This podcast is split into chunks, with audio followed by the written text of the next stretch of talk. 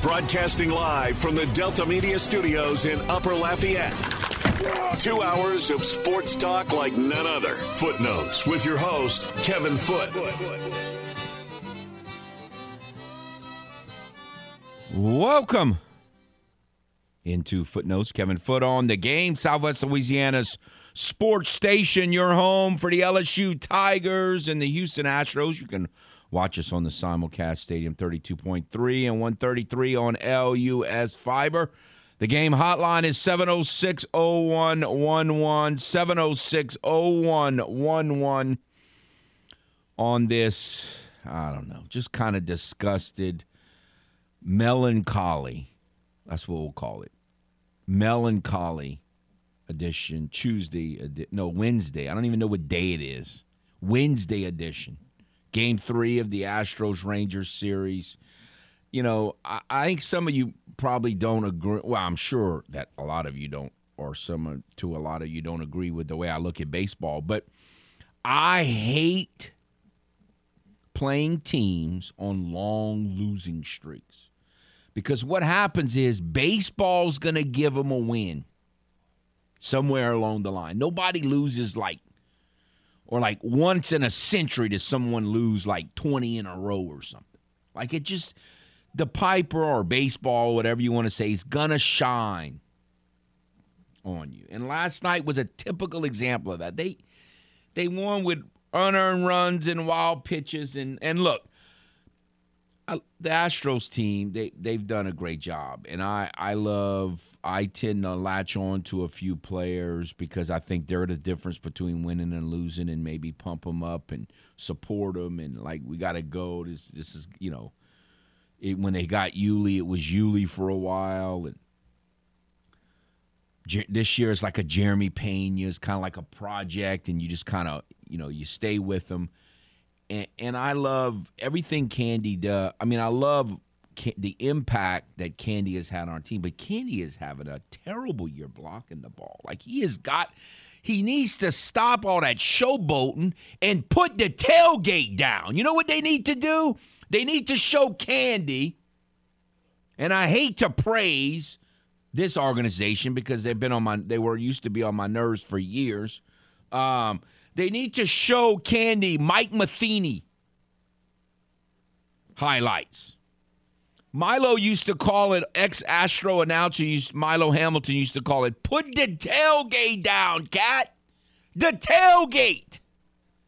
All of this, I'm trying to field the ball in the dirt like a shortstop junk, is got to stop. Like, put your body in front of it and block the baseball. It's it, you know it's hasn't been quite as bad for a while there for about two or three weeks. I mean the catcher position was a sieve. The, I thought about changing his name from Candy to Sieve. Like everything was getting through like block a ball. Now his throwing has been unbelievable. Like the last two days, he's thrown guys out just making unbelievable throws. There's no arguing how good of an arm he has. But but Candy needs to start blocking the ball. And when they get to the postseason, he's got to start blocking the baseball. Put the tailgate down. Stop all this silly stuff. Trying to one hand scoop balls. Put your body, you're fat and slow. Now put your body in front of it. Use it. Enough of that. Trying to backhand one hand balls in the dirt. Put your body in front of it and keep the ball in front of you. Enough of that foolishness. But um, just one of them stupid losses last night. El Perro did not. He still does not. I don't know. I, I need to see it. I need to see it. And it's so strange. I mentioned this yesterday. It's you know, nervous, excited, anxious, all those things all through August. Oh, it's going to take forever for them. And now it's game week. And last week, just it was just a huge punch in the gut, and I don't think I've recovered. I, it, I think I'm at the point where I really need to see a game and have them do well, and then that will take over the gut punch that was last week. And again, for me, it was after two to three years of just negativity and negative and bad things happening and bad things happening and bad things happening.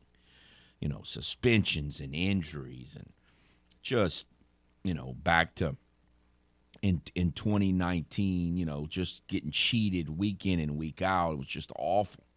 So it was just um it was just it's it's like I was right on the edge and it's like I can't take any more bad news. None. I'm done with that. And everything was fine and then last week happened and it was like, "Oh, this again." It's just a feeling of uh it's like reliving the agony days, and, and, I just haven't gotten out of it. I, I, I just actually I've tried not to think about it, and so that hasn't added anything to the excitement of. It's like I'm completely worn out, and we haven't even played the first game yet. Emotionally, I am just done after and after last week, and we haven't even played the first game yet. Oh man, I hope to say I hope the official. I, I just can't take it this year. Just can't take it. Cannot take another. If, we have another year like 2019, I don't know what I'm going to do. Where we get cheated all constantly. Uh, you know, it, it just it can't happen. Last year and two years ago were fine. I mean, there were some bad. You know, they they stole the Titans game, and that's going to happen here and there. But none none of these like nothing was like 2019. I mean, that was just they got cheated all season. And so hopefully that doesn't happen. And hopefully there's no more bad breaks. I just I need them to play and win. And and hopefully I can get out of oh man. I'm just I don't know what they call it, but I am in just a malaise, as they say. Just I people say, Are you ready? I, I don't think I'm ready for the season. I'm ready for something good to happen, and it needs to happen quick and um, and then if and then if something good happens, guess what? Got to wait seven more days till they play again. I don't I don't know if I'm gonna make through this season. I don't know if I'm gonna make it. We might. Uh, looks like today, either today or tomorrow. I've made my predictions. I haven't finalized the Super Bowl prediction, but I, I, I did all my divisions, and I got to tell you, like I said yesterday, when I actually put pen to paper, it was easier probably easier than it's been maybe ever. Now, again, that doesn't mean I'm going to get it right. It's just deciding that there are always a couple of eh, should I put hit should I flip these two teams? There's a couple of those. Eh, should I flip these two? But not many. Not many. Like again, I have my certain rules which makes it easier and we'll we'll go over that um, in the in the ten o'clock hour. But I have my certain rules that make a prediction easier, and it doesn't mean I'm going to get it right. It just makes my prediction easier, my decision easier, and so we'll go over that um, in the next hour. But uh, oh man, it is. Um, it's going to be a. I, I just don't feel right. I just. I don't know. I, last week just took it out of me, and I, I just do not feel. I'm so thankful to the Astros that until last night they've been winning, which I needed that. Oh man, did I need that? So thank you, Astros. But Candy, please put the tailgate down no, no one is gonna. You're not gonna get on any highlight films trying to look like Ozzie Smith at catcher. You fat. You built like a rectangle. Stop trying to act like Ozzie Smith and put your tailgate down and block the baseball. Enough of that. Let's go to the game hotline. Hello. Morning, Fred. You, you don't sound like you're having a good morning, buddy. Oh no, awful. Now, now, you know how you solve all your problems with the Saints and all that? How was that? Just, you simply just become a Cowboys fan. Oh, it's that, that easy. That's not going to happen. It's, it's, I mean, we ain't having no players getting I mean, if I became a Cowboys fan, talk about it. I mean, that would be even more. That'd be really depressing. Only time we get the depressed is when around January playoff time. That's the only week. That's the only time only the year time. we get depressed. That's the only time. You're giving all this You know, money to a you're giving all this money to a washed up running back. You had a million receivers last year. Now you now you only got one. Oh no, we got three of them. I'm telling you, Mike, M- Michael Gallup, he's, he's a star. Well, I do think I do think Gallup I do think Gallup is good. Now I don't know when he's going to play, but I do think he's good. I agree with that. Yeah, we got rid of that garbage, Amari Cooper. We don't want that. Even though he's from Bama, I mean, I gotta have a little, a little. Uh, I gotta support him a little bit. But uh, yeah, the only time we and and me being a lifelong, lifelong Dallas Cowboys fan, I've come to adjust that. I just say simply before the season even begins, and I'll help you out with that. I just simply say, hey, there's always next year. You know, I mean, but next year is gonna be a great year because Sean Payton's gonna be our head coach. So, you know, I mean, I keep telling you that, and then uh, you can you can jump aboard with us. You ain't got to worry about your players getting in trouble. You know, I mean, start walking around the uh, the game studio saying we them boys. I'm sure five names are like that, huh? No, I, I, she's too excited about our Mariners right now. I think to worry about any of that. Yeah, yeah, yeah. Nah, it could be worse. She could be an LSU fan because man, that that I don't know what that was that they put up uh, Sunday. Man, Lord have mercy. I mean, like I posted on my Facebook, I was like, only a team like LSU can make Florida State look like a playoff contender. you know, I mean, I'm just saying, man, they got a long way to go, long, long way to go. But hey, keep your head up because October's right around the corner, and uh the great thing about that is the Yankees gonna fall flat on their face. I can't wait. It's right. I'm, I'm counting the days down like a little kid counts down the days to Christmas. I can't wait. Then I'm a, I want to wait till uh, Paul what Paul says.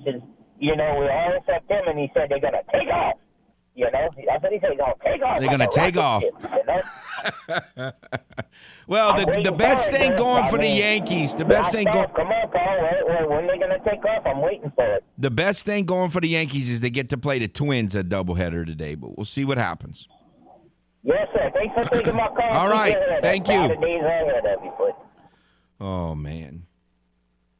I'm just I don't know. It's just it's shocking. I've been waiting for this week forever and it's just shocking how just last week just took it out of me emotionally. I just like I mean I'm just nah I, I'm just like here we go again. Not more of this. Just awful. All right, let's go back to the game hotline. Hello. Foot, what's going on? Oh, not much. I'm just struggling. I, I wonder how the people feel that said the, the division was over in, in June that the Mets were uh, uh, going to coast to the championship in the in the East. I mean, the, the, we we caught them, Foot. We caught them. Got 20 something games left. They're not hitting at all. And I don't know. The main thing now is to see if, um, He was Uh, Max Scherzer just put on the IL with oblique injury. um, no, what's his name? My, um, Marte, is he injured? He got hit with a pitch last night. Yeah, so he got injured, and I and, and I just saw on Sports Center where.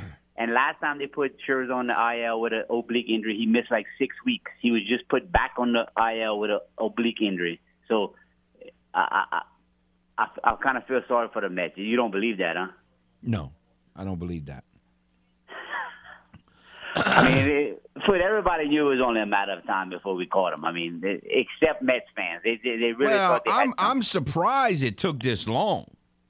And, um, Well. and, and I don't know, um, that, you know, again, that, I, I, again, I don't, I never trust their bullpen from the beginning, but, um, we'll we'll see if they show some fight or not, uh, or if they just kind of keep going in that other direction like the other New York team has done for the last month or so. But we'll see.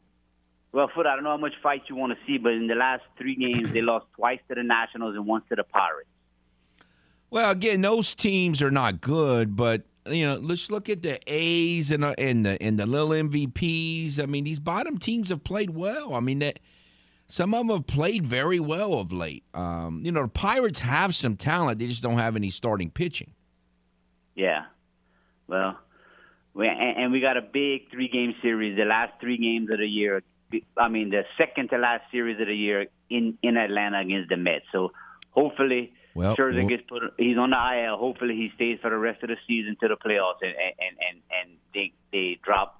It, I don't think there's any chance they can drop out the wild card, but that Yeah. would that be funny? no, All right, that's not going to happen. All right, thanks for the call. We got to take a timeout. We'll come back, shift gears, talk LSU football with Koki Riley on the game. Southwest Louisiana Sports Station, your home for the LSU Tigers and Houston Astros. Which NFL MVP annoys Kevin Foot the most? Who is Aaron Rodgers? He's the most arrogant athlete I've ever seen. I think he's really, to his core, that arrogant. He really believes, why in the world are you even speaking to me? You are a lower form of human being. That kind of arrogance is what I'm talking about, and I think that's who Aaron Rodgers is. That is correct. Now, back to more footnotes on the game. 1037 Lafayette and 1041 Lake Charles, Southwest Louisiana's sports station.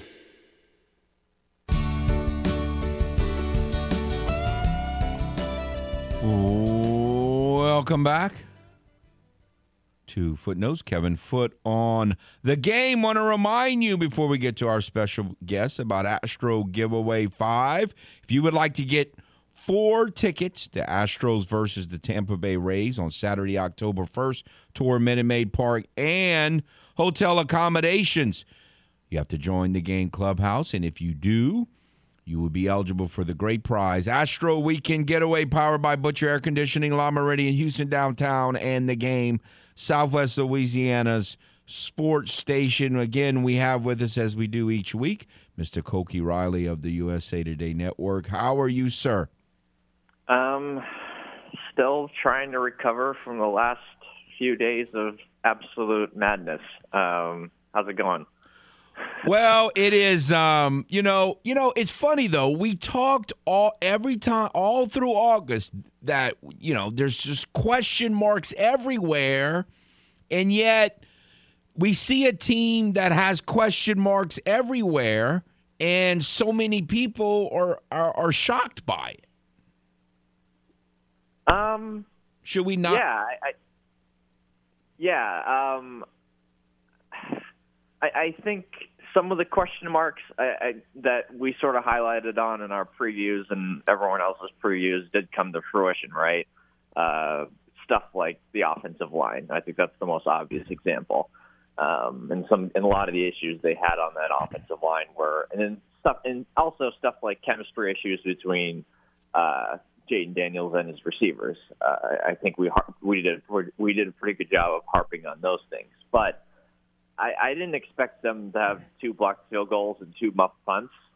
Did you? So I don't know. Well, I- I no, some but of it was again- surprising, some of it wasn't. No, that was awful. Uh, You know, no question. But that's fixable. Like that's not a long-term thing. In other words, Exactly. there's probably less of a chance of that happening now because that in the future than because it happened. They'll harp on it and harp on it and harp on it. They'll get that fixed. It was bad for that game, and it was an ugly football game. But Oh, but yeah. that's fixable. The offensive line may not be fixable. Yeah, yeah, absolutely. Um, I mean, I, I, not not uh, not every man on that on that five man line was had a horrible game. Uh, like Garrett Dellinger had a pretty good PFF score, for example. Um, but I mean, their right side had had had a really really bad game.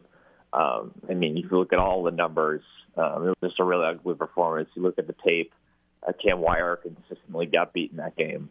Um, it, it was rough. It was really rough, and and I honestly I'm not 100 percent sure how they fix it, other than maybe try out some of the other pieces that you have because they have a little bit of depth on that offensive line. But it was just a matter of which guys do you play and which guys don't you play because at least on paper it didn't seem like there was a huge difference between the starters and the backups. And sometimes that's a good thing, but um, in their case, I, I think that's a bad thing. Um, I've heard some people ragging on the kicker. I, I didn't come away from that game thinking that Ramos is going to be a bad kicker. Obviously, I just think that obviously they they got to get the O line. So, how do you see that? No, I, I completely agree. I mean, I I, neither of those blocked kicks were because Ramos kicked it way too low or anything like that. He made his one field goal that he was actually allowed to make, and he made the extra. He made the couple of extra points before the last one that was blocked.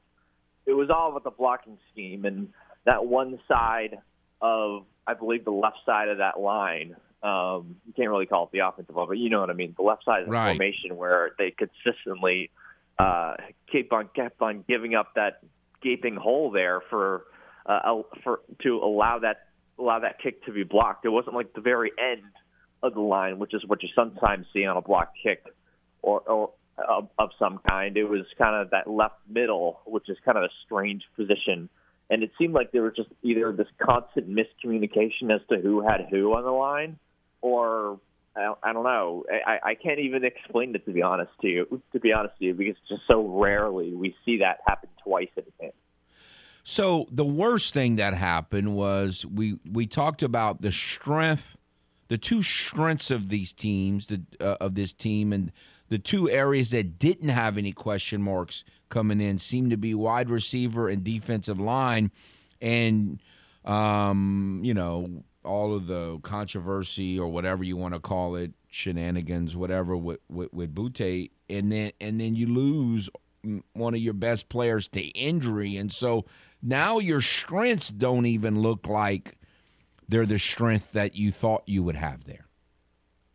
Yeah, I think wide receiver more or less recovered as the game went along, and that's one of those things where I think the chemistry as it gets better between Daniels and his receivers, um, it will look better at least more consistently um, throughout games uh, as the season goes along. That kind of feels like an as the season goes along sort of thing, uh, similar to the special teams, but obviously that it won't get fixed quite as quickly as the special teams thing, just because special teams stuff is it's it's very it's quickly fixable as as you said. Um, but as for the defensive line, it's impossible to replace Maason Smith. Like, he's just too athletic. He's too much of an impact force on, the, that, on that defensive line. What happened to him was just an absolute shame, and uh, I it, you just feel terrible for a guy for getting hurt celebrating. It wasn't like he was doing some crazy celebration either. He literally just slightly jumped up in the air and landed awkwardly. Um, so you're going to miss him. They do have some depth to replace him, of course, with Jacobian Guillory, and Mekhi Wingo is no slouch himself. Uh, but at the same time, you kind of lose that ceiling um, that Smith brought to the defensive line, and combine that with Gay's targeting, and it was just a it was just a pretty rough day for the defensive line. They didn't make a ton of impact plays except for the fumble at the very end.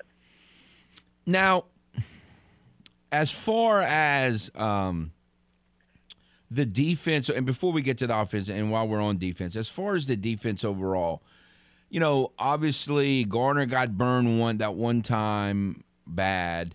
Um, I think in a lot of those plays, I just had to give credit for the Florida State quarterback because I thought he did a great job of doing a little bit of Houdini and throwing down the field when he was under pretty big pressure. Or, or were there things with the defense that concern you long term? Yeah, I mean, we saw this a little bit last season as well, right? And quarterbacks and playmakers consistently kept on making Houdini acts against LSU. Look at the Auburn game, for example. Bo Nix had one of the best teams of his career, but he consistently kept on uh, making plays out of his hat. They've got to be able to finish plays. It's something that they have trouble. They had trouble doing last season, and they had trouble doing that Florida State game. Now look at how many third longs that Florida State was able to convert in that game. Look at or or five six yard chunks consistently out of plays that looked like they were kind of dead. Um, I, I don't know what it is in order to fix that. What what you do exactly in order to fix that? Some of it I think is is um, some bad early season tackling, which I, I feel like that's kind of normal in the beginning of the season. You're just not going to tackle as well because you're just not going to be as physical during preseason just so you keep everyone healthy. Of course, I understand that. But at the same time, they've got to be able to finish plays more. I mean, they only had four tackles for loss in this game against Florida State, and I think it's kind of a thing that kind of went under the radar how few big plays that they, how few big plays the defense made in this game. Again, we're speaking with Koki Riley as we do each Wednesday. Uh, on the offensive side, I don't. I mean, the most troubling thing to me, I guess, would be do besides offensive line. Obviously, the offensive line is the most troubling thing, but this kind of goes hand in hand. If the quarterback doesn't run the football, are they going to have a running game?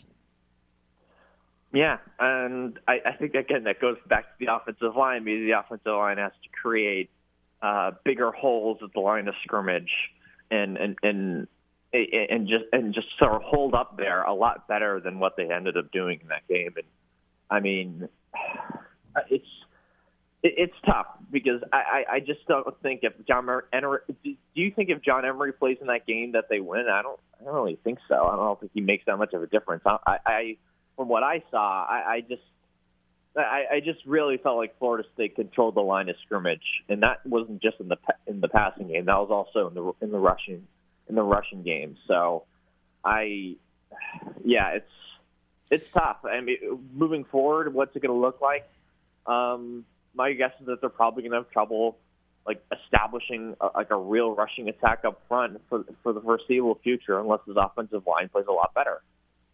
I I'm just as I'm watching the game, and again, we're all just guessing to a certain extent, but I, I'm thinking this quarter. Obviously, the quarterback is talented running the ball. We knew that going in, and he did a good job running the ball. But I'm thinking, are all these defenses that they're going to play? You know, I'm not talking about Southern, but when they start playing pretty good defenses um, that are well coached down the road, are they going to just let this guy run this much? Like, I don't know how sustainable. I mean, it's not like he's not going to be a threat to run because he's always going to be a threat to run. But him running for a hundred something yards, I, I don't think that's sustainable. You're right. It's it's not sustainable. Uh, Brian Kelly said it after the game. Brian Kelly said it on Tuesday. You just can't run the ball as the quarterback that often unless unless you're like Lamar Jackson or something. Yeah. Um, it's it's just not it's just not a sustainable way to have to run your offense, and you're also putting the quarterback's health in jeopardy if you're doing it that often, right? So, yeah, they they have to create some sort of passing attack, and uh, and they did find that at the end of the game, and then a lot of that I thought had to do with just Florida State's defense uh, either wearing down or losing its aggressiveness toward the end, and that's um, so I'm basically saying that's more or less of Florida State's fault. Um, but I, I, guess if you want wanted to have any sort of sliver of optimism, yeah, they did they did generate some pretty some good and efficient offense at the end, especially in that in that last minute and twenty where they went all the 99 yards down the field during in that time and somehow, some way, almost tied or could have won the ball game um, through that drive. So uh, it's well, I think the passing so game, takeaways from this right? Game. I think the passing game did better when they were in that hurry up mode. Absolutely. But but but are they going to be willing slash capable of doing that like in the first half of games. In other words, your your passing game can't just be in hurry up mode or I don't know that that's sustainable either. Well, in order to get the hurry up mode, it's it's it, it does work often just because it, it does sort of throw off the communication of a defense if you're constantly in hurry up mode. But you got to get a first down or two in order to get there, right? Uh, that's the sort of key of playing hurry up football, and uh, and, and and that and that's tough when your offensive line keeps plays as poor as it has at times. Uh, when your when your run game is almost not an option, when your wide receivers and your quarterback aren't always on the same page because they're just so new to each other. I mean, this team has a lot of a lot of holes to fix, to be quite frank. And um, and I think those we saw a lot of those holes like potentially coming down the road for them but we just didn't. I don't think we expected them to be sort of this as deep and as problematic as they ended up being in this game. Like, granted, it's one football game. Maybe this is maybe what we saw against Florida State is is rock bottom for what we'll see from this team for the rest of the season. There's definitely a chance that, that happens, right? I mean, I feel like as as fans and as media and as as players and coaches even we tend to overreact after after one football game. It's just it's just how we roll. But at the same time, we have to call it like we saw it, well, like we see it, right? And the, it, the these problems are deeper than at least what I anticipated heading in. All right. So the thing that it's hard to see on TV, and even if you're at the game, it's hard to know it until uh, until the season kind of plays out. But the lack of an of a passing game and the quarterback having to run, obviously the offensive line had to do with that. But the the other way, in my mind, to, to overcome a weaker offensive line is to get rid of the football. So, how much of it had to do with the passing game and the communication between the quarterback and the receivers, like we talked about a few times? In other words, they they weren't the passing game wasn't far enough along to get rid of the football quickly, and you combine that with a weak offensive line then that's the quarterback's just more wanting to run and willing to run and feel like he's more comfortable running than the than than the passing game kind of taking care of the pass rush. Yeah, I, I think it's a combination of a whole bunch of things. Um, I haven't done the deepest of deep dives and, and had had a chance to really uh, rewatch the game since the last couple of days have been pretty hectic, even after uh, even even though they played on Sunday. So I I, I I can't give you like a perfect answer for this, but at least when I was watching the game, it felt like there were some there were a good amount of plays where Daniels didn't barely even had time to get off a quick to get off a quick pass, and then there were times where Daniels probably shouldn't have just eh, when he got out of the pocket probably shouldn't have just tucked and ran. Maybe maybe he should have surveyed the field a little bit more. And I think that was there had to be criticism with his game, and I thought he played pretty well for the most part. Um, I I, I he maybe not tucking and running immediately when there's pressure uh, is the right move. I mean, I thought he had good pocket presence, but once you get out of the pocket, it doesn't mean you have to start running for the first down immediately, right? Because so think, think about it. Thing that he needs to improve. Right. On. Think about it. If his counterpart would have done that, LSU might have won the game. Yeah. Yeah. Because I mean, his honestly, counterpart, when he got pressure, he completed passes down the field.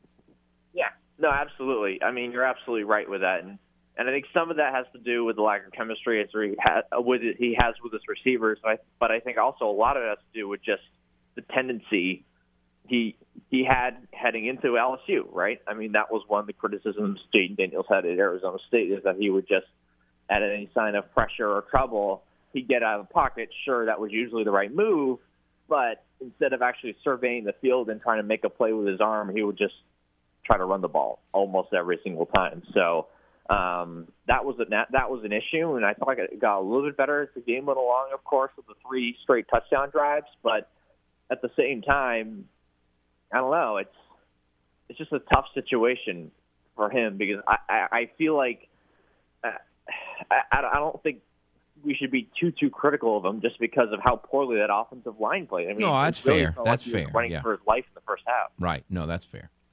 All right. So one more thing. Um, I don't know that this would be a surprise, but if this doesn't get much better pretty quickly, it's not going to be a lot of fun between Coach Kelly and the media this year, is it?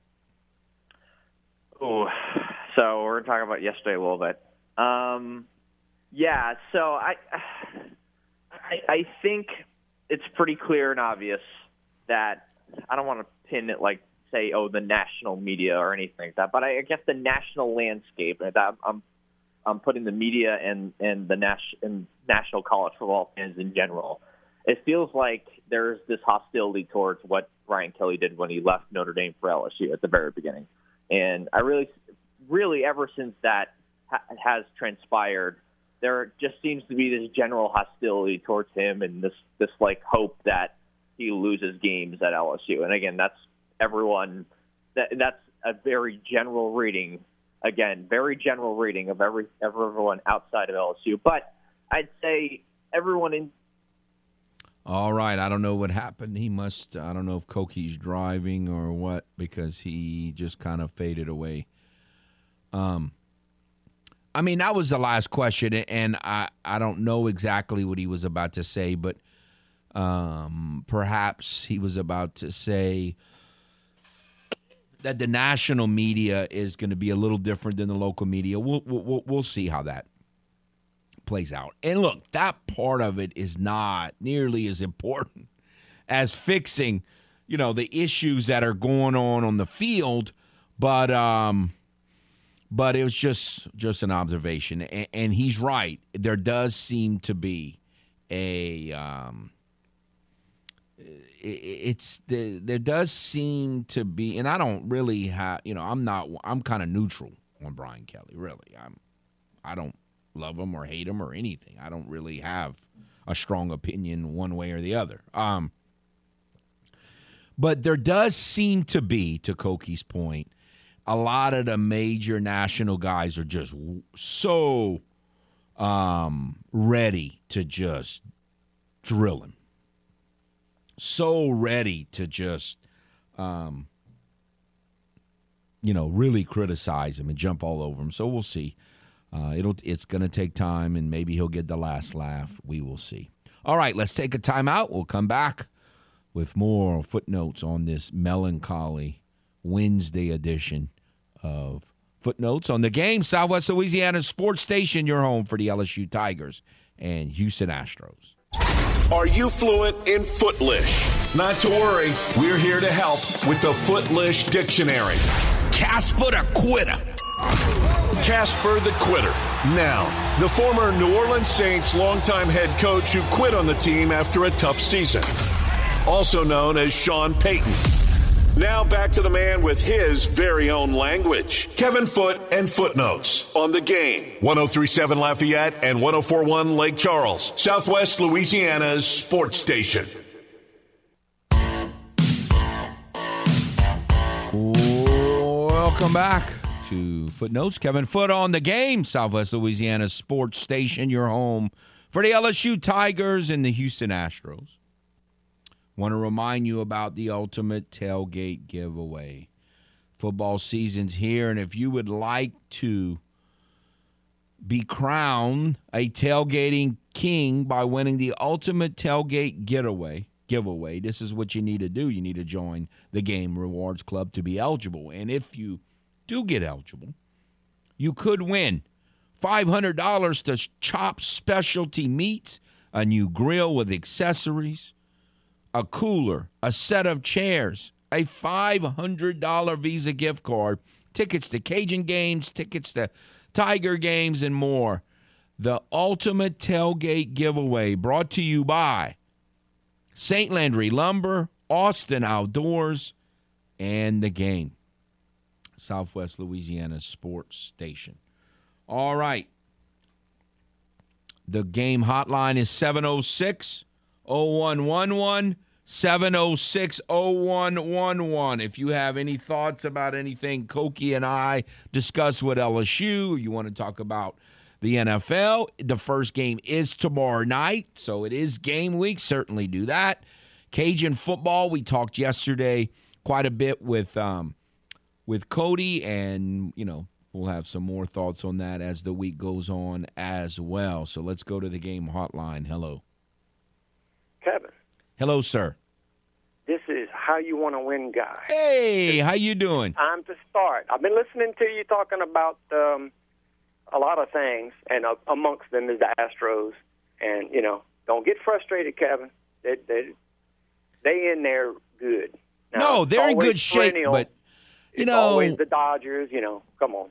we need we need Candy to start. And when they get in the playoffs, he better start blocking baseballs in the dirt. The ball's gotten by him way too much this year. Yeah, his fielding. Yeah. Okay, now starting our Saints. Look, it's like this. We so good. Did you come up with a name yet for Demario Davis?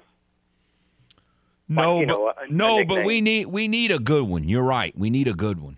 Well, I got one, and it's not an insult.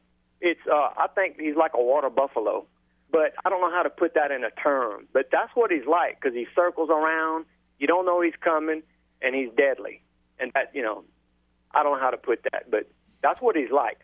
I'm But, thinking um, more Captain America because this cat is a leader. He stands for all that's good and right. I mean, I, I'm thinking about, you know, to continue our superhero theme. I'm thinking about Captain America for that cat. I like it. Yeah. I like it because he is he, he's he's just he's a just genuinely good oh, person. he's just a great leader and he just great. He just does everything right, right. so our game coming up. Yes, here we come. Here comes Sunday. Look, I think that this game is going to be a game that's going to be a fourth quarter game. I guess you could say that about all games, but I just like our chances. I would think that this game is going to go around 34, and I think that the loser Atlanta we're going to be about 27. That's what I think. But uh, I'm going to ask you how you want to win, Kevin, and uh, who that. All right. Thanks for the call, sir. I that's a great question. How do I want to win this game? I, I, I um I I think I I think it's important in this game to establish something offensively. I think we know that I'm worried that the defense will not meet its full potential at the beginning. That's been my number one concern uh, throughout the offseason, um, certainly through the preseason. Um, but I think it's it, it's it's important to establish some offensively. So I I think the best thing that would feel the best is that they win this game because Plastic Man has a great game and Jameis looks really good. And you know, I'm not saying a lot. Uh, West West Chandler, who my nickname for Chris Olave, I'm not saying it's not. You know, it'd be great. You know, if he threw it to Trautman, uh, that'd be great. If he threw to Jarvis, it'd be great. But I, I think it's important that Plastic Man play well and that Jameis. So my answer to Mark's question is going to be the passing game. That the passing game get it done. And again, that's the flash and dash part of the sport and I'm not normally, you know, as flash and dash as most people, but I think because of where we are right now and having these new receivers and most people not having much confidence in the tight end position, and there's still a lot of people questioning Jameis. I'm going to say the passing game. But man, I hope the Saints defense doesn't give up 27 points to Marcus Mariota and the Falcons. Let's hope that doesn't happen. I definitely don't want that. Then I'll be really nervous. All right. That'll do it for this segment. We'll come back, finish out the first hour of footnotes on this melancholy Wednesday edition on the game, Southwest Louisiana Sports Station, your home for the LSU Tigers and Houston Astros. Welcome back to Footnotes. Kevin Foote on the game, Southwest Louisiana Sports Station, your home for the LSU Tigers and the Houston Astros. So we want to thank our friend Mark uh, for spur for calling and asking the question, and and it's uh, it's great when it just kind of it's not forced; it just kind of happens organically. Now we have a new nickname, and and we've continued the superheroes. The the you know what's the irony of that is I don't even watch superhero movies. I don't even watch them. Never watch. I've never seen any of the Batmans. I've never seen. I did see my son made me watch or guilted me into watching Aquaman. I did see that show.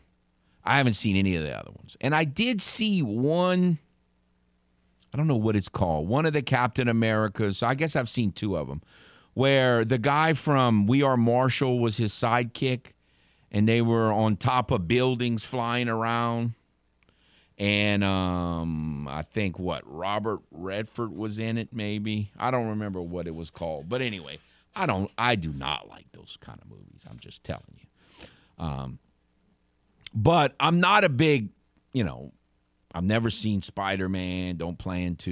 None of that. So I, I, I don't. I'm not. I don't like those movies. But, but I did grow up watching Super Friends. You know, on Saturday morning.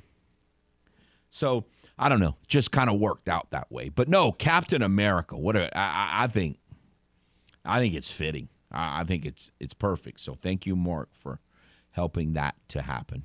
So now we have um, Captain America, Demario Davis. We have Superman, Mark Ingram, who apparently is changing his number again to what it should be.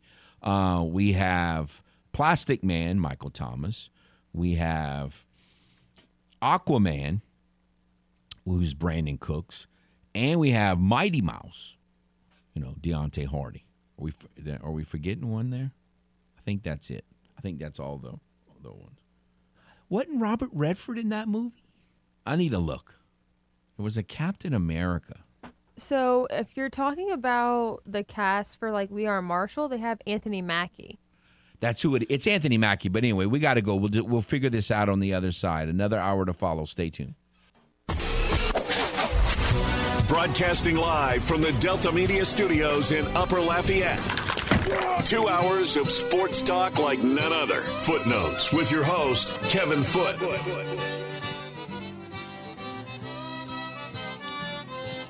Welcome into or back to footnotes on the game, Southwest Louisiana Sports Station.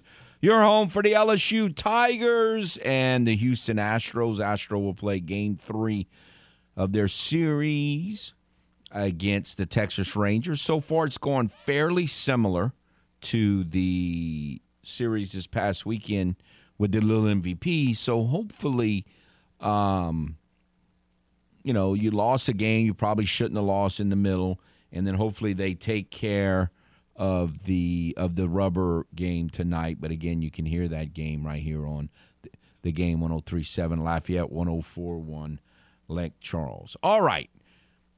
I got people texting me saying it's not Robert Redford, but I'm telling you, it it was some Captain America movie movie movie that Rush guilted me into watching, and the sidekick to Captain America was the cat, the defensive back from We Are Marshall, and Robert Redford played this character where he shaws a fool to everybody. He he made it sound like he, he made it look like he was a good guy. Turn out he was diabolical.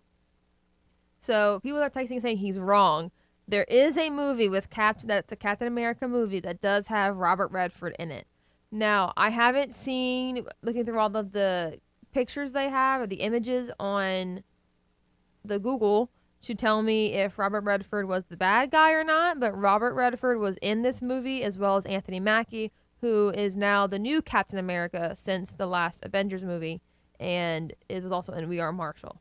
So I'm going to find out who exactly Robert Redford was in this movie, and then I can confirm or deny based on our intern Moses to let us know if he actually was a bad guy because there's a lot of movies. I'm telling you, he he he's at the beginning you said, well, he might be a good guy, and then and then he did some evil shows. I mean, he was not good in this movie.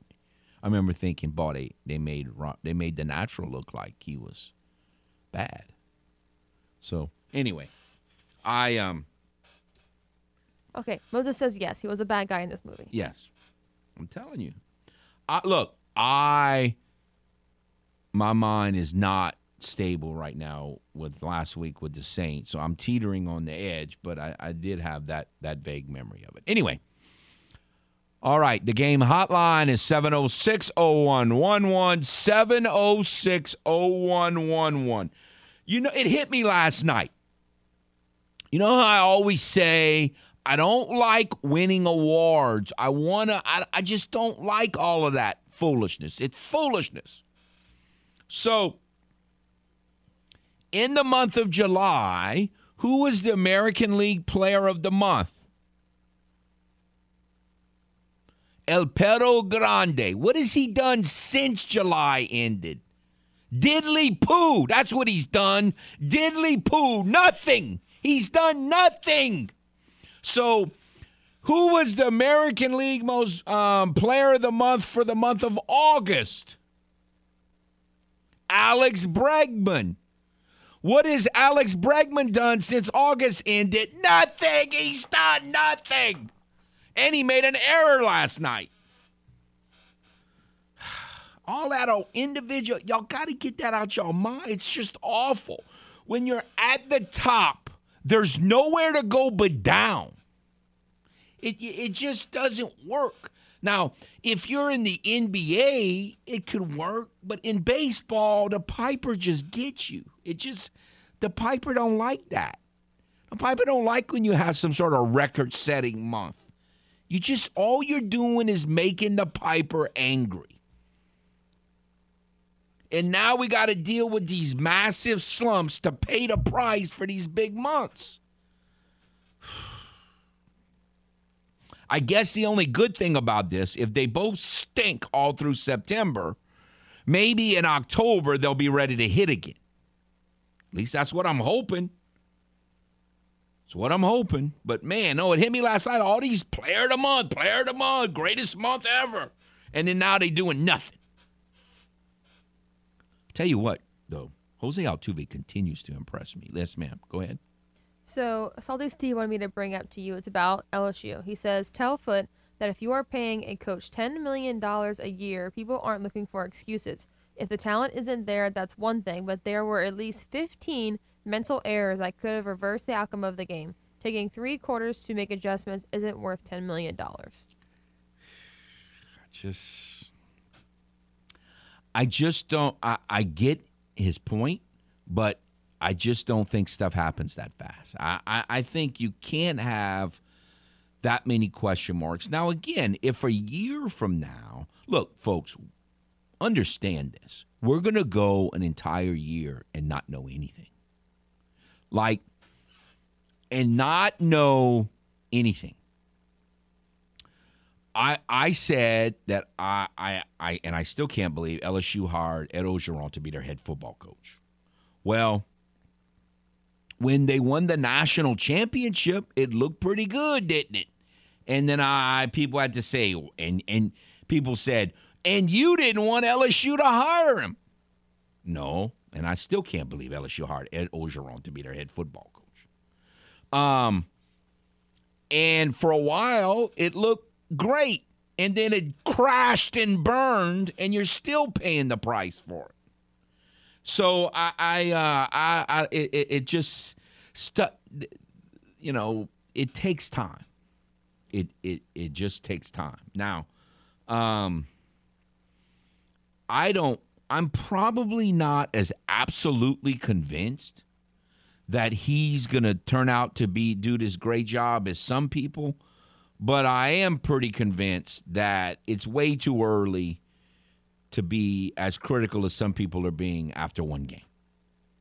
Again, colleges, they don't get preseason games. I, I just, I've never been a big fan of, you know, in Florida State has become a victim of it more than anybody in my lifetime. Where you play, and this wasn't LSU's most important game, but the idea that you're going to play arguably or one of your most important games of the season – in the first Saturday in September with no preseason. I don't know. It's just I just don't like that part of college football. Now, it it puts I mean, it makes the games, it makes the game high drama. I mean, I guess for TV and that the excitement part, it's important. Can you imagine if, you know, the first week of in April was like, you know, your baseball season was in trouble? I mean, if you started out two and four, uh oh, season over. I don't like that. You know, can you imagine? A, in, in, in football, it's a little different in the NFL than college. But I mean, if you start out one and two, there is no surviving one and two in college football.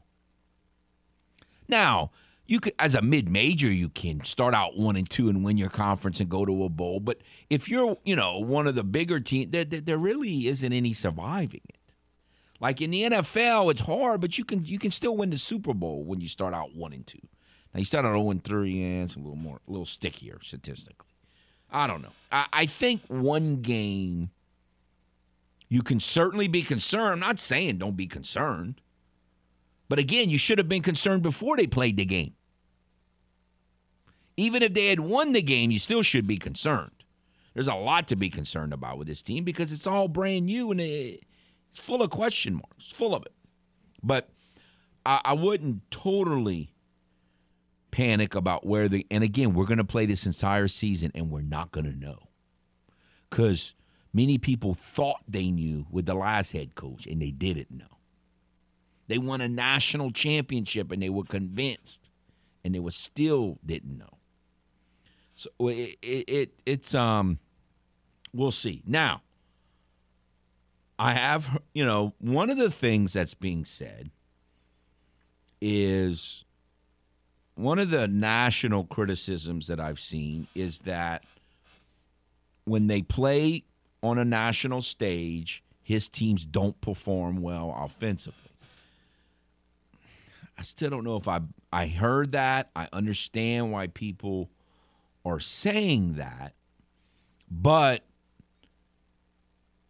when Notre Dame loses to an Alabama on a national state, they're not supposed to beat them. I I don't know how much I don't know if I can be that critical of Notre Dame's offense not doing well. Now I understand there are people that hate Notre Dame and think they get too much credit, and I probably agree with that. I have long since all the major conferences and Notre Dame met today. That I, you know, that didn't that didn't sit well with me either.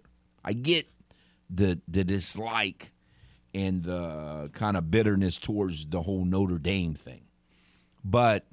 I, do any of us really think that Notre Dame and Alabama, or Notre Dame and really good Georgia team, or Notre Dame and a really good uh, LSU team have the same amount of talent? I don't. I don't think anybody really believes that. So they're they're they're su- they're supposed to lose those games. So I don't know. Time will tell, but it's going to take more time than just one year. One year won't tell anything. It's going to take multiple years before you really know what you've got. Now, I think he's going to do a lot of organizational things very well. Um, I'm think I said it when they first hired him, and I think eventually he's going to make the offensive line legit. Right now, it look it's it's in shambles. But again, I just don't think it's a magic trick. I just don't think you magically it just he just I'm Brian Kelly. I've won this many games. Let me snap my fingers and everything happens. I just it's probably not going to happen. Um, I'm anxious to see how they play against Mississippi State from a defensive standpoint, especially. So we'll we'll, we'll see. But um, no, look, he's in my opinion, he's not going to earn or not earn his money this year. I think you got to probably a three year deal. Now, if they have a losing season this year and next year, hmm, I'm gonna have a tough time convincing anybody of that. I get that. I, I, I get it. But um, I, again, I, I'm not for him or against him. I, I was neutral on the hire. I, I, I, I was worried from the beginning how he'll mesh down here, but people said the same thing about Tucktail. So we'll see. Certainly not a good first game, but why anyone didn't think they were we were going to have major question marks out of the first after the first game, I don't know because again, there were more question marks for this team of any LSU team in a long time. Just major question marks coming out of last season. Major, just total overhaul. I mean, it was a total overhaul. All right, let's go ahead and do this. We'll take a timeout. When we come back, I don't know if I'll finish, but we'll at least start because we have a we have tomorrow as a um, as kind of you know they in other words the Bills and the Rams play tomorrow night. They don't play tonight. So if we finish tomorrow, that's okay too. And again, if you want to continue the discussion on the Tigers or Major League Baseball um, races or Cajuns or anything, certainly always feel free to call on the game hotline 706 0111. We'll be back again on this melancholy, melancholy, melancholy Wednesday version of the game, Southwest Louisiana Sports Station, your home for the LSU Tigers and Houston Astros. Are you fluent in Footlish? Not to worry, we're here to help with the Footlish Dictionary.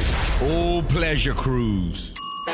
Pleasure Cruise. Now, a sports career where things seemingly came easy as the player was surrounded by the best players, the best coaches, and caught all the breaks. Also known as Tom Brady's career. Now, back to the man with his very own language, Kevin Foote and Footnotes on the game. 1037 Lafayette and 1041 Lake Charles, Southwest Louisiana's sports station.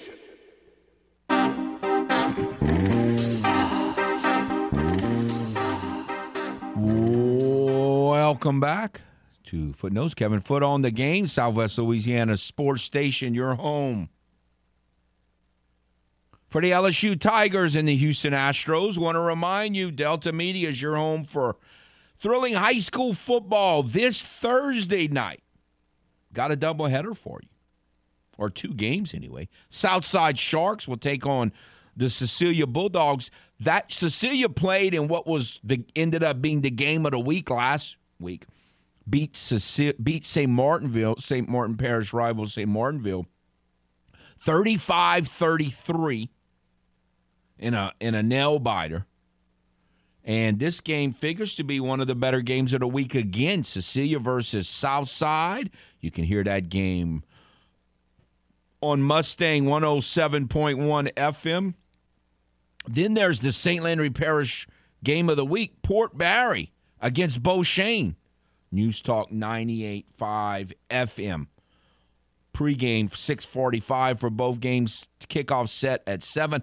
Got a chance to see Beau Chene against Rayne last week and just very unfortunate. They lost their starting quarterback in the first game. I don't know how serious it is, and hopefully uh, Sharp is back, and that certainly would make them, uh, you know, a little better. Um, and so we'll see what happens there between Port Barre and Beauchene. But two high school football games. Make sure to download each station's free mobile app so you can listen to the team that you're most interested in all year long, or if you could just, you know, one week, just whatever the big game is.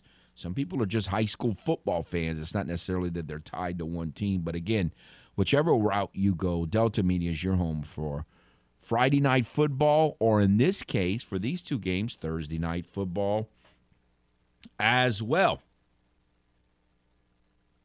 All right, the game hotline again is 706 0111. 706 0111 if you would like to get in. I said I was going to at least start it. And again, we talked about this three or four weeks ago. Then other stuff got in the way, and we haven't really gotten back to it as much as we normally do in in the month of August. And now we're well into September or a week into it. But as I was thinking about it in my head, I'm like, well, uh, there's not a lot of conflict here. Um, and as I put, as I say, pen to paper, there wasn't a lot of conflict. And I, I guess I'd have to figure. I still have to like pick Super Bowl and playoffs and all that. But in terms of picking who's going to finish first, second, third, and fourth in each division, I've done that. And there was only like three, I think, where I was kind of struggling.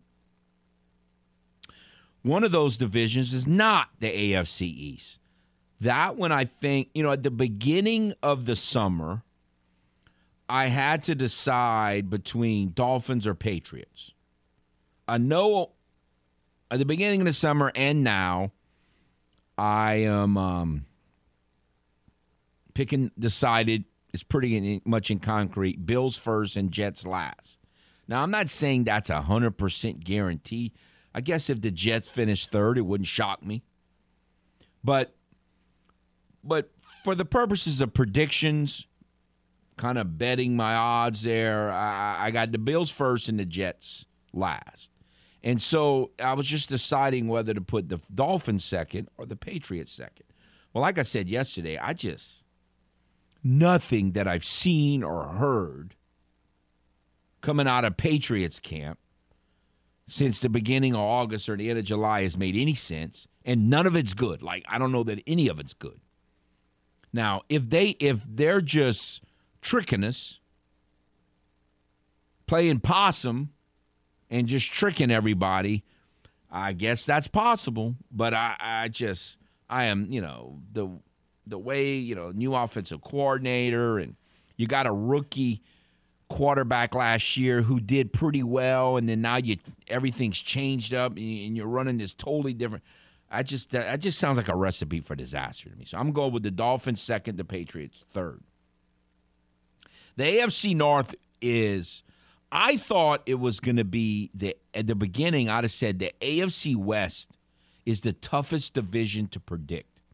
But now that we've gone through the month of August, we've gone through training camp, and we're one day away from the first game. And what are we? Three or four days away from everybody else playing, except for Denver and Seattle, who who play on Monday night. Um, I think in the end, the AFC North is the toughest position, I mean, division to, to pick. I um, decided to go with the Ravens, but even the Ravens, they, you know, I think they're going to survive all this Lamar Jackson contract situation, but you have that. They seem to be like the Saints in a lot of ways in that they love to get injured. Like they're injured all the time, especially their running backs. And last year they had a lot. They had, you know, cornerbacks and running backs were injured. Does that sound familiar, Saints fan? I mean, that's kind of how it, it was last year with the Ravens. They were almost as injured as the Saints last year. Pretty close. Um, and so I think they'll bounce back. You know, everyone, even if you hate them, kind of respects the way they do things there. So I, I think the Ravens will bounce back.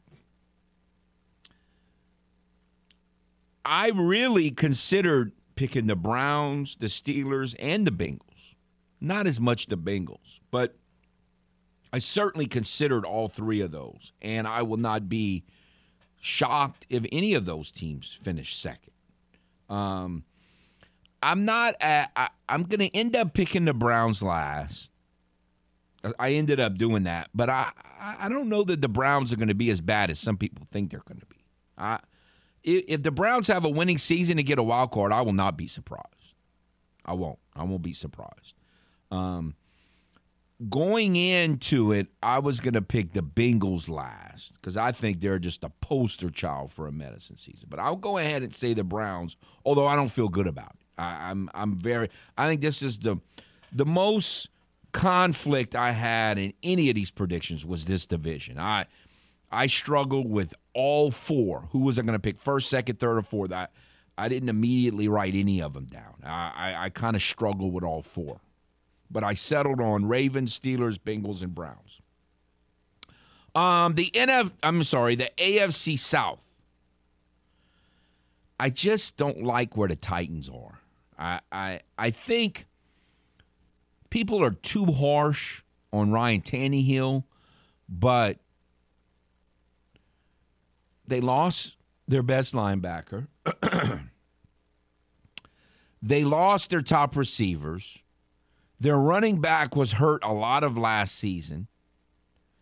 I just, I don't know. I, I just don't like the direction. And I don't like Matt Ryan, but I respect Matt Ryan. And I think Matt Ryan is going to play at a way higher level than Philip Rivers did two years ago or than Carson Wentz did last year. Um, and and I, so I, I picked the the Colts first and the Titans second, pretty easily, without a whole lot of thought. Now, the tough call for me in this division was who do you trust more, the Jags or the Texans? Who do you trust more, the Jags or the Texans? Now, because Meyer is not there, and that was a you know an all-American nightmare of a situation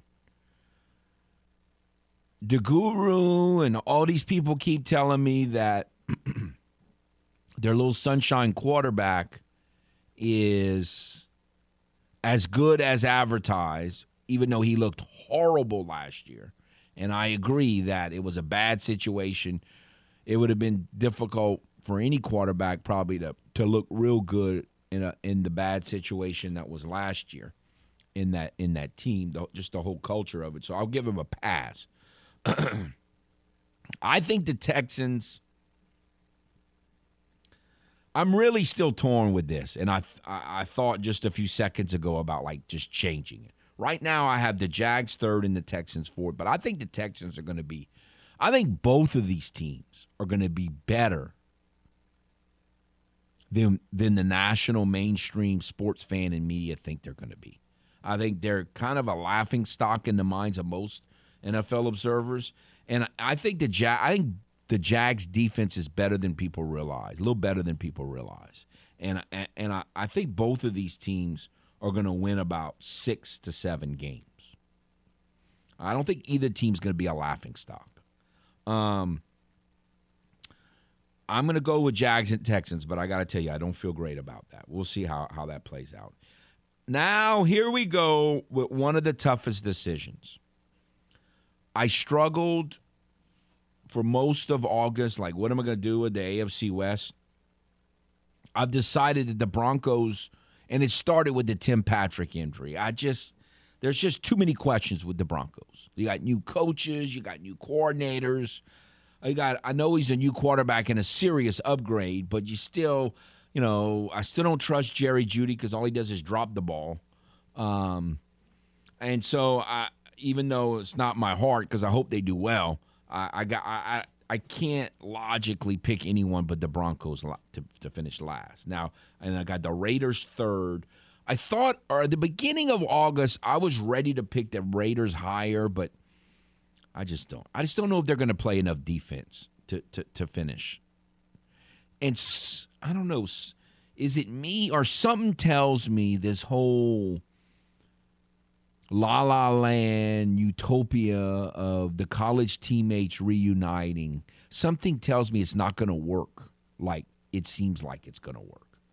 I just have this whole idea that Carr and adams reuniting as old big buddy I, that it's not going to work out great. I could be fooling myself we'll see. But anyway i got the raiders third and i'm going to do something very probably very foolish I'm going to trust the Chargers. Has it ever been a good idea to trust the Chargers?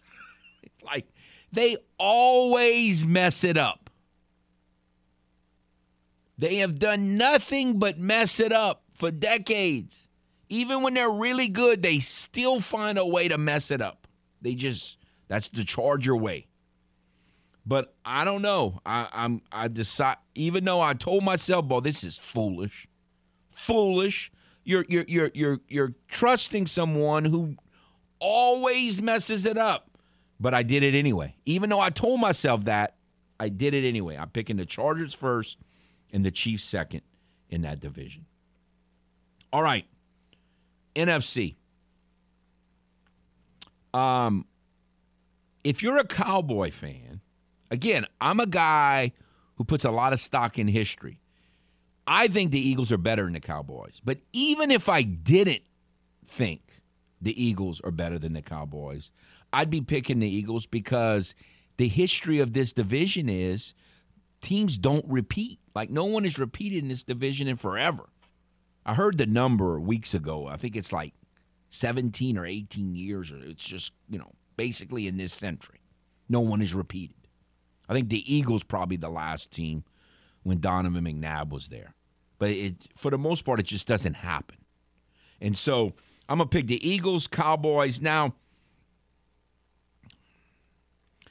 the Commanders roster, I think, is a little better than a lot of people think. I think it's better than most of us give it credit for. But again, they're the commanders. They just seem to mess everything up. Like they haven't really done anything right in how long? They're the Washington Commanders. So I'm going to trust Daboll and the Giants to have a little more consistency and a little less um, killing myself than the Commanders. So I'm going to pick Eagles, Cowboys, Giants, Commanders. I think I'm I'm kind of proud of myself in that I have adjusted to Guardians and Commanders a lot quicker. I mean, I made a few mistakes, but not nearly as much often as I. I've adjusted to those two out of the you know left field new mascots for Cleveland and Washington than, better than I thought that I would. Uh, I think the easiest prediction, the easiest division maybe in the entire NFL to predict is the NFC North. Packers, Vikings, Lions, Bears. I picked the Lion. I was high on the Lions last year, and they let me down. And I told myself I'm not doing that again. But I'm I got to tell you, and I'm about to repeat this again with the next division. I have a long history of being a year off. on predictions. I I have a long history of being a year off on predictions. And I wouldn't have it, you know, I I don't have any issue. I kind of hope I'll be happy if the Lions do well and I'm a year off on the Lions. And if they surprise me and, and, and finish, you know, in the top two in this division, I'll be happy. Where I won't be happy is if it happens next in the NFC South. Because a year ago at this time, I kept saying, man, I'm worried about the Arnolds. Man, I'm worried about the Arnolds. Man, I'm worried about the Arnolds. And the Arnolds turned out to be terrible. And everybody said, what were you worried about that team for? I have a history of being a year off on predictions and feelings. And it's frustrating. And I, I hope that does not rear its ugly head with the Arnolds. But uh, I picked Arnolds third right off the bat, Falcons last right off the bat. Uh, other than Chargers, Chiefs, Jags, Texans, and the entire eh, um, AFC North, which was hard to predict. That was by far the hardest division in my mind to predict, by far. The toughest decision was do I put the Saints first or do I put the Saints second? And I've been kind of, you know, again, kind of down since last week. But I'm gonna I'm gonna go ahead and I figure if Peter King can do it, a couple other national guys can do it, then I might as well stick with it. So I, I did Saints one and Bucks two, although obviously that could easily be switched around. Uh, a the NFC West, I think, is pretty pretty. For me, I know most people aren't going to look at it this way. For me, it's pretty easy. Seahawks last, Cardinals third. I think the Rams are going to have a medicine season, very much like the um, Bengals are going to have. So I'm picking the Cheaters first and the Rams to finish second. So tomorrow, I'll uh, kind of finalize a Super Bowl prediction. I don't really. I need to think about that one more day before we do that. So we'll go ahead and take a timeout. Come back. If you have any reaction to any of those predictions or LSU football or any other thing that we've discussed today, or you want to bring up, certainly feel free. Open phone lines in the next segment on the game. Hotline at 706 0111. We'll be back. Footnotes on this melancholy Wednesday on the game, Southwest Louisiana. Sports Station, your home for the LSU Tigers and the Houston Astros. Are you fluent in Footlish? Not to worry, we're here to help with the Footlish Dictionary. The little MVPs. The Little MVPs. Now, a Major League Baseball team that struggles to win games despite having multiple MVP winners on its roster. Also known as the Los Angeles Angels. Now, back to the man with his very own language, Kevin Foote and footnotes on the game. 1037 Lafayette and 1041 Lake Charles, Southwest Louisiana's sports station.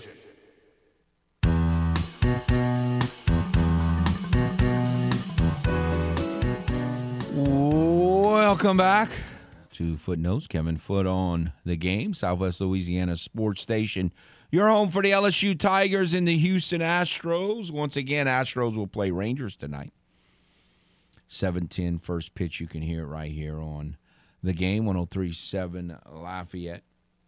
Also, want to remind you if you have not joined the game clubhouse, by going to 1037thegame.com or 1041thegame.com today. What are you waiting for? You could win excellent prizes, such as a $150 gift certificate to Mr. Lester Steakhouse, a $50 gift certificate to Half Shell Oyster House, or a $25 gift certificate to Mabel's Kitchen.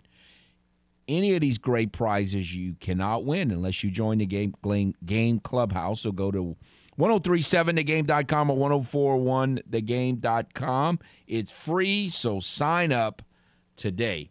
All right. Someone told me during a recent break that today is the 43rd anniversary or birthday of the first day that ESPN went on the air. So I don't remember that day because even though I was around, because I didn't get cable. I I don't know when I got cable, but we didn't get cable in 1979. We were living, I was living at the time, or we had just moved in the parish, but not like in the city limits, kind of towards Milton. And so I didn't I did I missed those early years. Like the first I don't know if it was the first year or the first 2 years. I want to say I didn't get it to my sophomore year in high school, which would have been 81 82 school year. I want to say I didn't get ESPN until then. So I kind of knew who some of those people were George Grande and Chris Berman and Tom Mees and Bob Ley. But I didn't really, um, I don't think it was. Now, I watched it at my friend's house some. If there was a big game, I, I would do that. But I don't, I don't, I don't think I got ESPN where I was living until 81, if I remember correctly because like in 80 for the miracle on ice we had just moved into it was the it was the night day we had moved into a new home and and we watched it on a little black and white TV but it wasn't even when we got the we had gotten the new TV in for the Sunday gold medal game against Finland but but I don't think that was cable. I just think we were just watching it on probably ABC I think at the time with with, with Jim McKay et cetera. So um, some people, I'm sure, listening remember the very, very beginning of, of ESPN. And obviously, it's some people grew up with ESPN and don't even follow it, don't even hardly watch it anymore. I still watch it, so, some shows here and there. I certainly still watch it, and certainly watching, you know, if you're watching Monday Night Football or Sunday Night Baseball or whatever.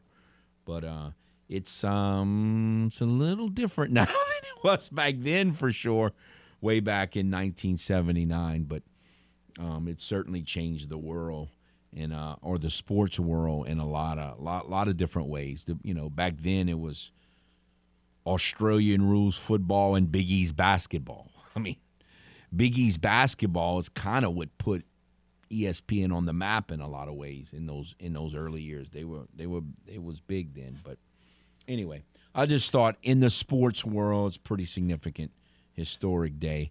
And you know, a lot of us obviously will be watching ESPN on Monday night, the first Monday night game being the um, Broncos and Seattle. And Denver better win that game. It is in Seattle, but um, you know, the Broncos schedule to me is brutal. And I just think that Russell Wilson probably has, I could be wrong, I could be naive, but I think Russell Wilson has more of a grudge against the Seahawks than the Seahawks have towards Russell Wilson. Maybe not. Maybe I'm maybe I'm underestimated that. Uh, and plus, I just don't know how good Seattle is. I, you know, obviously their defense is nowhere near where it was when Russell Wilson was, you know, and the Seahawks were going to the Super Bowl. So that they're not there, and I don't know that their offense is going to be that good either. All, you know, their running backs are okay. Their offensive line has been an issue for a while. And I think they have good wide receivers. I just don't know if they have the offensive line and the quarterback and the running game to complement their receivers. I mean, Metcalf and Lockett, there aren't that many more productive one two punches at wide receiver in the NFL than, than Metcalf and Lockett. But again, I, I think it's a team game. I know a lot of people disagree with that, but I, I think your wide receivers are helped out by a running game, helped out by your offensive line, and obviously your quarterback. And I, I don't know that any of those three um, areas are good enough for Seattle. So we'll see what happens on on on that Monday night game. And on, on Friday, we'll look a little more into the actual NFL schedule. I think just because of last week, just took a lot out of me. We haven't talked as much NFL uh, this week, and it was the beginning of college football, and so we needed to talk about the Cajuns' win over Southeastern and and LSU's loss to Florida State. So I mean, it's what was supposed to happen, but um, I really, again, my mind has just been a mess since last week having to do with the Saints in the NFL. So we haven't talked as much about it, but we have two days. To, tomorrow's game, obviously, great opening game.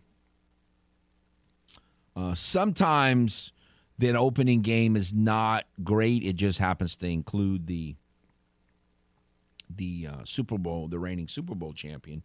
But this, I mean, I don't know how you could get a much better matchup.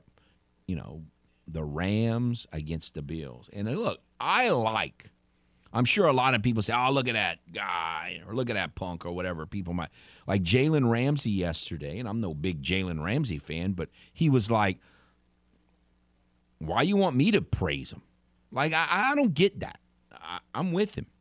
Like it's amazing how, and it's not like the Rams hate the Bills, but he's like, why, why, why are you asking me to sit here and praise him like he's this unbeatable force? Uh, you know, I'm with him. I mean, I'll say he basically said, "You know how good he is. Why, why, why you, why you need me to say how good he is?" So I think, especially on rivals, some some fans out there they just they just love praising the rival. I don't I don't get it. Don't get it at all. But anyway, should be a great matchup, and um, you know Stafford so say had an injury, and he claims it's fine. We'll see how all that plays out. We'll see if Stafford can reduce his amount of interceptions. He threw a lot of picks last year, a lot. We'll see if he can reduce those. He had some great moments and some really ugly moments during the course of last season. But they won the Super Bowl, so no one's going to remember all those ugly moments. So no, should be a great first game in the NFL. I don't know if I'll get to see it, but I look for I mean, I certainly hope I get to see a lot of that game for sure. All right. We'll take a timeout, come back, finish out today's show next on the game. Southwest Louisiana's sports station, your home for the LSU Tigers and Houston Astros. Welcome back to Footnotes. Kevin Foote on the game. Southwest Louisiana's sports station, your home for the LSU Tigers and the Houston Astros. It's just two games. But when the summer began, a lot of people in the national media and especially the New York City area were talking about Subway Series, Subway Series. Um, and now today, both of them are playing a doubleheader. We're down to a little over 30 games. And you just wonder again, it's just two games. So I don't want to be a victim of the moment. Um, but it seems like this this is an important doubleheader for these two teams. Like if they would both like I don't know, most doubleheaders are splits. But even a split right now is not is not going to help the Mets. Like they really need to sweep the Pirates today. And it's just two games because look, I mean they could lose the next two games or win the next two games. And I understand things change daily, but it just seems to have a feel that for the Yankees and the Mets, they they re- they really need to make some hay in this in today's doubleheader. So uh, I would think in the New York City area, this is going to be either a very hopeful day, or if it goes bad, a very like they're going to be ready to. If either one of these two teams gets swept today, Yankees or the Mets, they're going to be ready to bury them.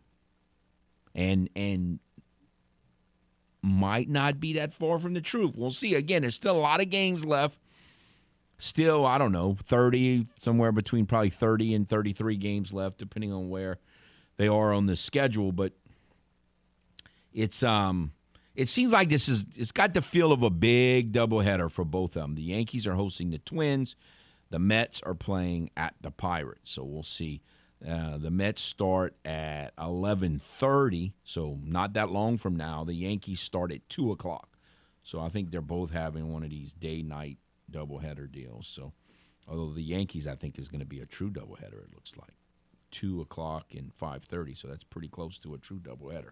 So, we'll see. Should be lots of uh, should be interesting to see how those two teams fare. Appreciate all the phone calls. Y'all have a nice day.